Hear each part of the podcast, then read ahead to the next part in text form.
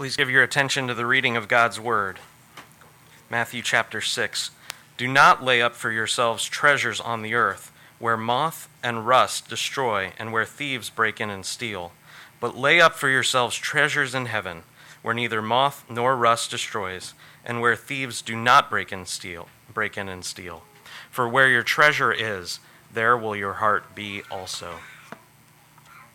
1 Timothy chapter 6 But godliness with contentment is great, great, great gain, for we brought nothing into the world, and we cannot take anything out of the world. But if we have food and clothing, with these we will be content. But those who desire to be rich fall into temptation, into a snare, into many senseless and harmful desires that plunge people into ruin and destruction. For the love of money is a root of all kinds of evils. It is through this craving that some have wandered away from the faith and have pierced themselves with many pangs. But as for you, O man of God, flee these things. Pursue righteousness, godliness, faith, love, steadfastness, gentleness. Fight the good fight of faith.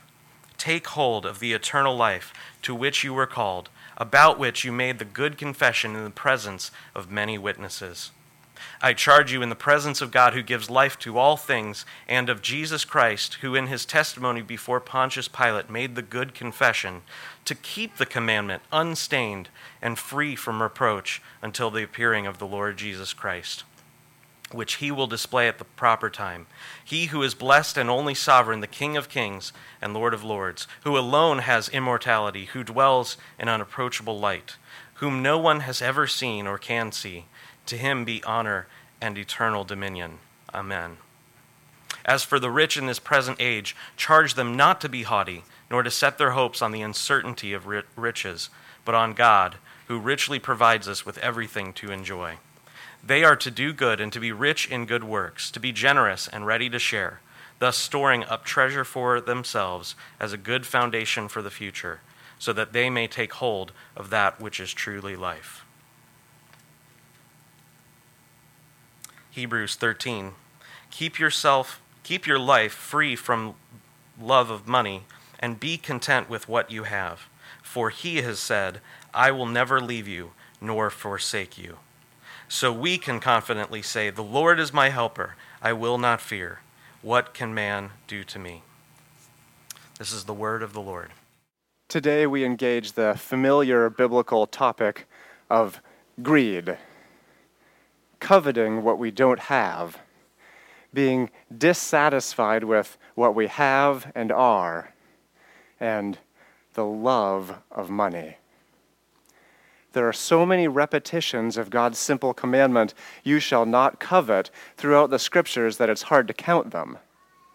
You cannot read long through any section of the Bible without finding that familiar trait of humankind covetousness. It is found right beside pride, both in our passages today and elsewhere. We recently discussed at a 9:30 meeting the topic of pride and self-esteem. We concluded that when you go through the gospel every day, you become a person who is neither painfully puffed up, empty, and boasting, nor a person who is painfully deflated with low self esteem. You begin to say with Paul, I don't care what you think. I don't even care what I think. I don't even judge myself.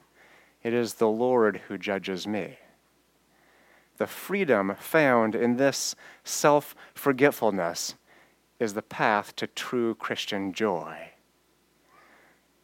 So, close on the heels of our brief study of pride, today we embark on an exploration of greed for money and coveting what we do not have. We have discussed that empty organ inside us called pride that is all puffed up with nothing and gets painfully squashed flat when we think someone else is better than we are. Today we examine another kind of void inside ourselves into which we try in vain to cram all kinds of things. Things, things, things. Money and things. And it never quite gets filled. The successful country singer Shania Twain once sang, We live in a greedy little world that teaches every little boy and girl to earn as much as they can possibly, then turn around and spend it foolishly. We've created us a credit card mess. We spend the money that we don't possess. Our religion is to go and blow it all, so it's shopping every Sunday at the mall. All we ever want is more, a lot more than we had before. So take me to the nearest store. Can you hear it ring? It makes you want to sing. It's such a beautiful thing. Ka-ching! Lots of diamond rings, the happiness it brings. You'll live like a king with lots of money and things. When you're broke, go and get a loan. Take out another mortgage on your home. Consolidate so you can afford to go and spend some more when you get bored. Then the chorus repeats All we ever want is more. The gap between more and enough never closes. As soon as I've received my order from Amazon.com, I lose interest in it and order something else. When I feel bad, I spend. Have you ever felt poor and bought things to make yourself look rich or feel rich? Did we ever hurt our child or family member and then bought them something expensive to try to cover over the hurt we've caused? But it didn't work for them any more than it has worked for us. We are not content with our house, our car, our spouse, our children, our paycheck, our looks, our clothes. The love of money is only one of our problems, but it is a root problem of all kinds of evil. The last of the Ten Commandments is simply put You shall not covet your neighbor's house, you shall not covet your neighbor's wife, or his male servant, or his female servant, or his ox, or his donkey, or anything that is your neighbor's. We are covetous of our neighbor's car at times, our neighbor's house, our neighbor's spouse, our coworker's promotion. We are covetous of the seemingly perfect family in our church. So there it is. We're greedy, and we know we're greedy. We are greedy in all kinds of ways. First, in our love of money and spending, then, in our covetousness of various other things, and finally, we top it off with envy of other people. As with our empty bubble of self esteem, so with the love of money and covetousness. The problem is neither having too little nor having too much self esteem. The problem is neither having too little nor having too much money. The problem is deeper than that, and nothing in this world fills the emptiness of our greed. Nothing and no one fills that hungry void. Our problem is that we are not content. We even try filling up our hungry little void with godliness thinking if we get more godly, we'll feel satisfied with ourselves. But godliness is not a mean to gain. So many of us think that, that Paul actually has to take the time to tell us that in today's passage from 1 Timothy. We are always hungering for more and better than the next guy. It's even the same with lust. If I am inflamed with lust, the problem isn't that the object of my desire today isn't good enough, so I need a better one tomorrow. The problem is my lust. I am not content here, so I look elsewhere. Jesus said as recorded in Matthew 6:24, "No one can serve two masters, for either he will love the one and hate the, the other, or he will be devoted to the one and despise the other. You cannot serve both God and money. Likewise, we can't be here this morning worshiping Jesus if our real means of coping with life is spending or earning, or if our only hope and goal in life is to get ahead and then retire. Jesus said, He just said, you can't do that and also love Him. So Jesus just told us that we can't be Christians if we love our money and spending. We can have our hope in that, or we can have our hope in Him, but we can't have both. Do you think this is going to be a problem for us? Most of us can sense when our hearts are divided and only half of us belongs to Christ. Our dilemma is that we know we're greedy and nothing fills that hungry hole. How do we patch a hole in ourselves if it can't be filled? Our discontentment is like a pothole. Patch it once, and soon you'll have to patch it again. It will continue to be a problem until the entire road is redone. Paul wrestled with this too. He said in his letter to the Romans, chapter 7, that the Bible, the law of God, is good. If it had not been for the law, he says, I would not have known sin. For I would not have known what it is to covet if the law had, had not said, You shall not covet. Great. So we have a problem. We read God's law and we found out that we have a problem with coveting. And as much as we wrestle against our nature, we never defeat it, do we? Buddhists wrestle with this problem too. A Buddhist might say that if you are greedy and cannot be satisfied, then you must learn to forget about yourself and your needs. Then you won't have the problem anymore. But the solution offered by Christ in the gospel is as different as it is satisfying to our longing souls. Jesus said, and I quote, that he came to give us everything we ever wanted, and that will make us happy. No, I misquoted it. Uh, he said, Leave father, mother, brother, sister, house, wife, and land, and deny yourself, and then take up your cross and follow me. Does that sound like Buddhism? It's not. The Buddhist wants to have peace and rest in her spirit by leaving all of these natural desires and urges behind, ignoring them. When the Christian leaves everything behind to follow Christ, she finds that even though she is dead to self, a new person is living in her. Paul told the Galatians that he had left everything behind. He said, I have been crucified with Christ. It is no longer I who live, but Christ who lives in me. And the life I now live in the flesh, I live by faith in the Son of God, who loved me and gave himself for me. There. The answer for the Christian isn't just self forgetfulness, it's forgetting self, but then finding that you're not alone. Christ now lives in you, and he will never leave you nor forsake you. For the modern Western materialist, the greedy hole in us is stuffed with things over and over and over. For the Buddhist, the hole is ignored until it seems to have gone away. For the Christian, the hole is filled. Not with the things we gave up or gave away, but with a person.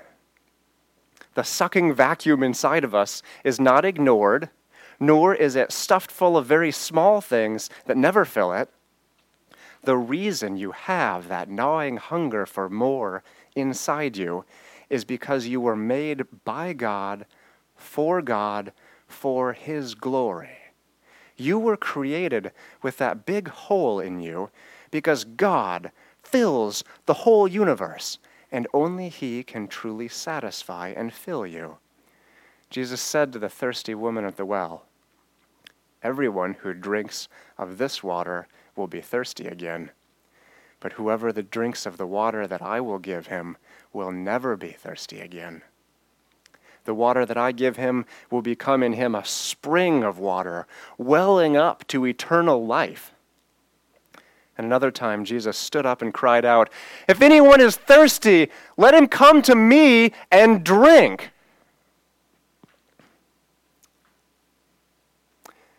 Whoever believes in me, as the scripture has said, out of his heart will flow rivers of living water. Now, this he said about the Holy Spirit, by whom Jesus comes to us. The solution to our discontentment and greed is not to pretend you're not needy, nor is it to continue to stuff non living things into a hole the size of life itself. It is to die with Christ, to die to yourself and the passions that ache within you, and having been raised with Christ, to seek the things that are above, where Christ is, seated at the right hand of God. Set your minds on the things that are above, not on things that are on earth. For you have died, and your life is now hidden with Christ in God. When, when, when Christ appears, who is your life, then you also will appear with him in glory. Put to death, therefore, whatever is earthly among you sexual immorality, impurity, passion, evil desire, and covetousness, which is idolatry. Coveting a thing, envying a person, means loving it more than you love God. You can't love getting and spending money and also love God. You can't love God and love your money. You can't have it both ways. Don't be deceived. God is not mocked. You can't say you love him if your heart is set on earthly things, on earthly treasures. The call of God on your life is this to die to yourself, to join the family of Christ, his church, and to live no longer to earn and spend what you get on your pleasures, but to spend yourself in being loved by God and delighting in God as He delights in you, and in building His name, His reputation. Pray like this Our Father, your kingdom come, your will be done have it your way. This isn't McDonald's. This isn't the church of have it your way. The disciples asked Jesus to teach them to pray, and he said, Father, your will be done. That's the kind of things Christians pray. That's the kind of things Christians say. If you're listening to this today and you hear God's voice saying, Whoever loves father or mother more than me is not worthy of me, and whoever loves son or daughter more than me is not worthy of me, and you cannot serve both God and money, today, if you hear his voice, do not harden your heart. Look full in his wonderful face and see the one who already owns everything, the whole world. See the man who came down out of heaven and left the riches of the glory of God behind to come be for you what you could never be a perfect offering to God. Jesus died to save you from yourself and your greed.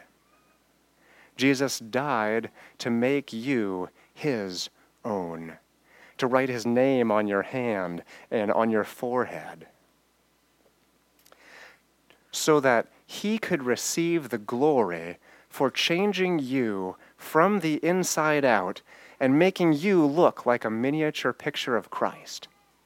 So that everywhere you go, people will look at your strange behavior, your unusual contentment, and the unusual stillness in your soul, even in the midst of anxiety, and they will think, oh, he's different. She's different. They're seeing Christ. They're seeing Christ who lives in you. And you are beginning to learn the secret of being content in any and every circumstance. You can do all things through Christ who strengthens you you can leave everything to seek first the kingdom of God and his righteousness, and all the other things you need will be added to you as well. Don't have money? Don't worry. He is with you. From now on, Christian, He will never leave you nor forsake you. You are not alone. He's very big. He has the whole world in his mighty hands, and he notices every little sparrow. And he's paying such close attention to you that he's taken the time to count the number of hairs on your head. He knows what you're going through, and he will never leave you nor forsake you. He is your shepherd. He will feed you with the bread of life. He will give you the Holy Spirit as water that quenches the thirst for more inside you. Are you walking through the valley of the shadow of death? Fear no evil. He has a club, a rod, and a staff, and he will comfort you with them both. Are you surrounded by enemies? He will hold them back and set a table before you in the presence of your enemies for you to sit and be refreshed with him. This is certain and sure goodness and mercy will follow you all the days of your life, and you will live in the house of God, the church, where God lives forever. Do the tears stream down your face at night? He will wipe every tear from your eyes, and you will see his face and become like him. Worldly riches and things will be long forgotten we brought nothing into this world, and we cannot take anything out of the world. In our passage today in Paul's first letter to Timothy, he says, As for the rich in this present age, charge them not to be haughty, nor to set their hopes on the uncertainty of riches, but on God who richly provides us with everything to enjoy. They are to do good, to be rich in good works, to be generous and ready to share, thus storing up for themselves as tre- thus storing up treasure for themselves as a good foundation for the future, so that they may take hold of that which is truly life. Have a lot of money and on your way to get more and don't have time for nothing else? Don't set your hope on money. It'll leave you hungry for more at the end of each and every day. You'll live unsatisfied and you'll die unsatisfied. Don't love your money. If you've read Richard Foster's little book, which is on the back shelf, Celebration of Discipline, then you may remember a chapter with the title Freedom of Simplicity. In it, Richard Foster outlines a path to living a lifestyle of not accumulating too many things and keeping you from the complicated life. This habit or discipline of simplicity is a remedy to having so many things that you have trouble following Jesus. Remember the rich young ruler. Do you feel like you haven't given up everything to follow Jesus? Repent. It's been so long, you say. This isn't my first offense, you say. You've been sinning so long, you say. But what does the scripture say? Jesus stepped down, stooped down, and said to the woman caught in adultery, Where have your accusers gone? Then neither do I condemn you. Go and sin no more. That's why we worship Jesus. Because he's good. Because he meets us right there when we're caught in our sin and says, I was condemned so that I could buy your life. No one has the right to condemn you anymore. I'm your new judge. Go now and leave your life of sin. God has been oh so good to you.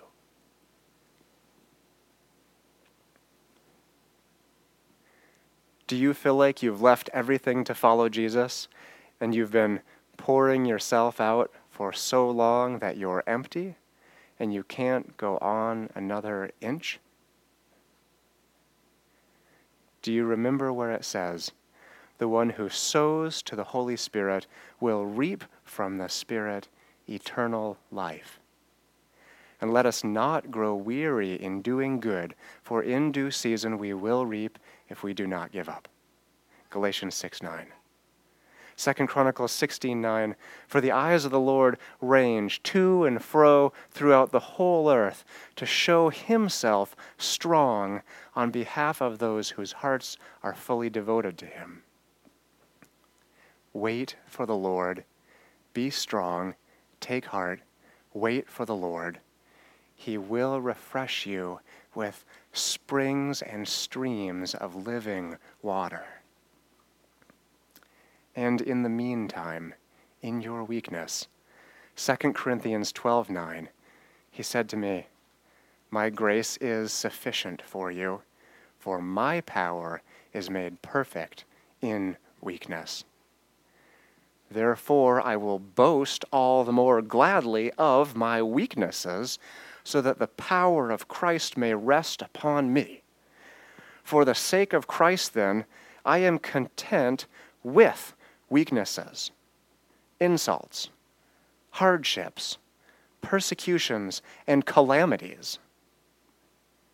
For when I am weak, then I am strong.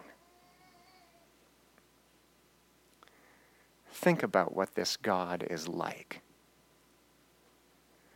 Stop throwing money and things into this vacuum inside yourself and fix your attention on this Jesus who is for you all in all.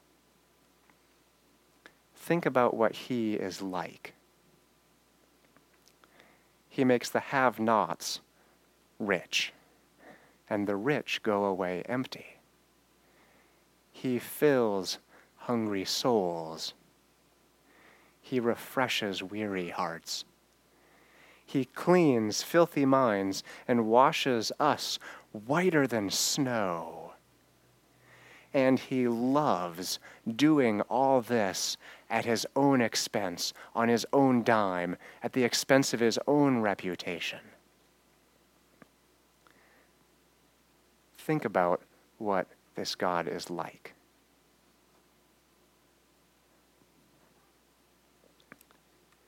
We should take away three things from this sermon. First, wealth rots, reputations are forgotten, beauty fades, your job will end. When you die, your money will be left to someone else. These things have never satisfied you, and they're not going to, are they? Don't set your heart on these things, and if you are, today is the day of repentance. Leave them all at the feet of Jesus, who purchased your soul with his blood.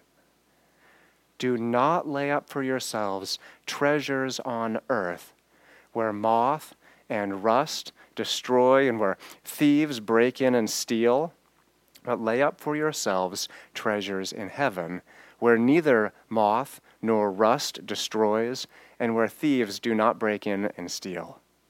For where your treasure is, there your heart will be also. You can't love God with all your heart and love something else. Anything else. Don't have one foot in the kingdom of God and one arm reaching back toward the other thing. Remember Lot's wife. These earthly treasures will leave you disappointed at the end of your life, where you had one foot through the doorway to heaven and one foot in the world, and you may find that when the door is shut, you did not ever enter the kingdom of God because there was something you couldn't give up. Don't hear this sermon and go away sad because you have so much invested in this life. You have so much invested in things and stuff. Flee from the love of money and the love of pleasure. You may find that you have to give away some of the things you love. Second, a practical point. How do you become content with just what you have? Start with saying, Thank you. When I tuck my son in at night and when I leave for work, I instruct him, Daniel, tell God thank you for everything you can think of. In our passage today, Paul said, if we have food and clothes, we will be content with that you need to start at the bottom when you're learning to say thank you to God. Look around you and begin saying thank you for the most basic of things. Is your attitude sour? Do complaints constantly drip from your mouth? Do you find yourself always pointing out bad things to your spouse or pointing out bad things about your spouse? Start with one thank you. It doesn't have to be real spiritual. Just thank Him for your hands or your legs or your brain or your sandwich or having lungs or having clothes or having food that day or something. Then let it become a shower of thank yous. Soon it will be a habit, and that habit will become a lifestyle, and you will find that you have tra- will have traveled far along the road of contentment and peace. So, as they say, lower your expectations, increase your appreciation.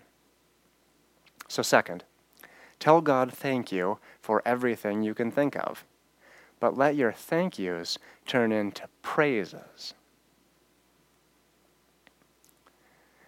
Third, and we'll close with this the reason the Christian can be satisfied in God begins with who God is. He doesn't need anything at all. It is precisely because He is everything He needs that He also has enough to give us what we need without needing us to be perfect toward Him. His perfection spills over to us and fills up our cups. That's why the psalmist said, My cup overflows. God would never run out of enough love for him or for you. His steadfast love never ceases. His mercies are new every morning. There, inside God, living within God's very nature, is the ultimate enough. And what kind of God could we imagine more glorious than a God who needs nothing from anyone? God didn't need to make us, but He was delighted to create us so that we could share his pleasure. He doesn't need us, He needs Himself. But we need God. And wonderfully, awesomely, after creating all these little tiny humans to catch glimpses of His glory, He then laid aside His royal robes of light and splendor, stepped into human skin, and entered into his creation to suffer and die in place of us sinners who were condemned under the righteous wrath of God against all humanity. And what kind of God could we imagine more glorious than a God who needs nothing but gave up the riches of heaven to be crucified for those who don't deserve it, for you and for me. Nowhere is the glory of God more obvious than when we see His glorious grace towards sinners. And in no way could the glory of God be more beautiful to us than for us to see the glory of the grace of God in the crucifixion of His Son for needy sinners. The reason we can be satisfied by God and be content with what we have, whether little or much, is that Jesus is enough for us. And he will never leave you nor forsake you. We are empowered to keep our lives free from the love of money because God has said, I will never leave you nor forsake you. Let's pray. O oh, righteous Father, your righteousness is as high as the sky, it's as high as space. It goes beyond the farthest reaches of, of the light that gets to our telescopes. We can't even imagine a God better than you, a God more kind, more wonderful. And we know that we are very great and hard boiled, dyed in the wool sinners, and that there's nothing we can do to somehow not be greedy, but you were delighted to come and fill up that need. And so today we pray for grace to abandon the loves of pleasure, the love of money, earning and spending and keeping it, the love of having and getting. And we pray that in all our wanting, you would give us grace to draw near to you day after day after day, and to go through this gospel, which is our blessed hope, that you sent Christ Jesus to die for sinners, of whom each of us is the worst. You are glorious, and there's a reason you're enthroned with the hev- in the heavens, and there's a reason you're enthroned on the praises of your people. It's because you deserve it. We could never deserve you, nor could we ever imagine to earn your pleasure or your approval or your acceptance. But oh, we thank you that we've got it. We can't imagine life without your approval. And so, Lord, we plead the blood and the death of Christ on our behalf, that perfect lamb offered for us. We plead the blood of Christ for our sins. And when we stand in your courtroom and before your throne, we know that Satan will not have the right to accuse us, as he does not have the right to accuse us now. And we know that people, parents, bosses, coworkers, kids, whoever, will not have the right to accuse us, as they do not have the right to judge us now. It is you who judges us. So please help us to receive that. Please help us, like Paul, to be crucified with you and to find that we no longer live, but we are not alone, and that you live in us. Oh, thank you that you will never leave us nor forsake us. We need you new every day. And so we pray these things that you might be glorified more and more in our little lives as we come to you again and again and find room for us at your table where your body was broken that we might be nourished and live, where your blood was spilled that we might drink the presence of God and the righteousness of Christ and be satisfied and filled. All of our hope is in you. O Lord, grant us grace to keep ourselves from idols. In Jesus' name, amen.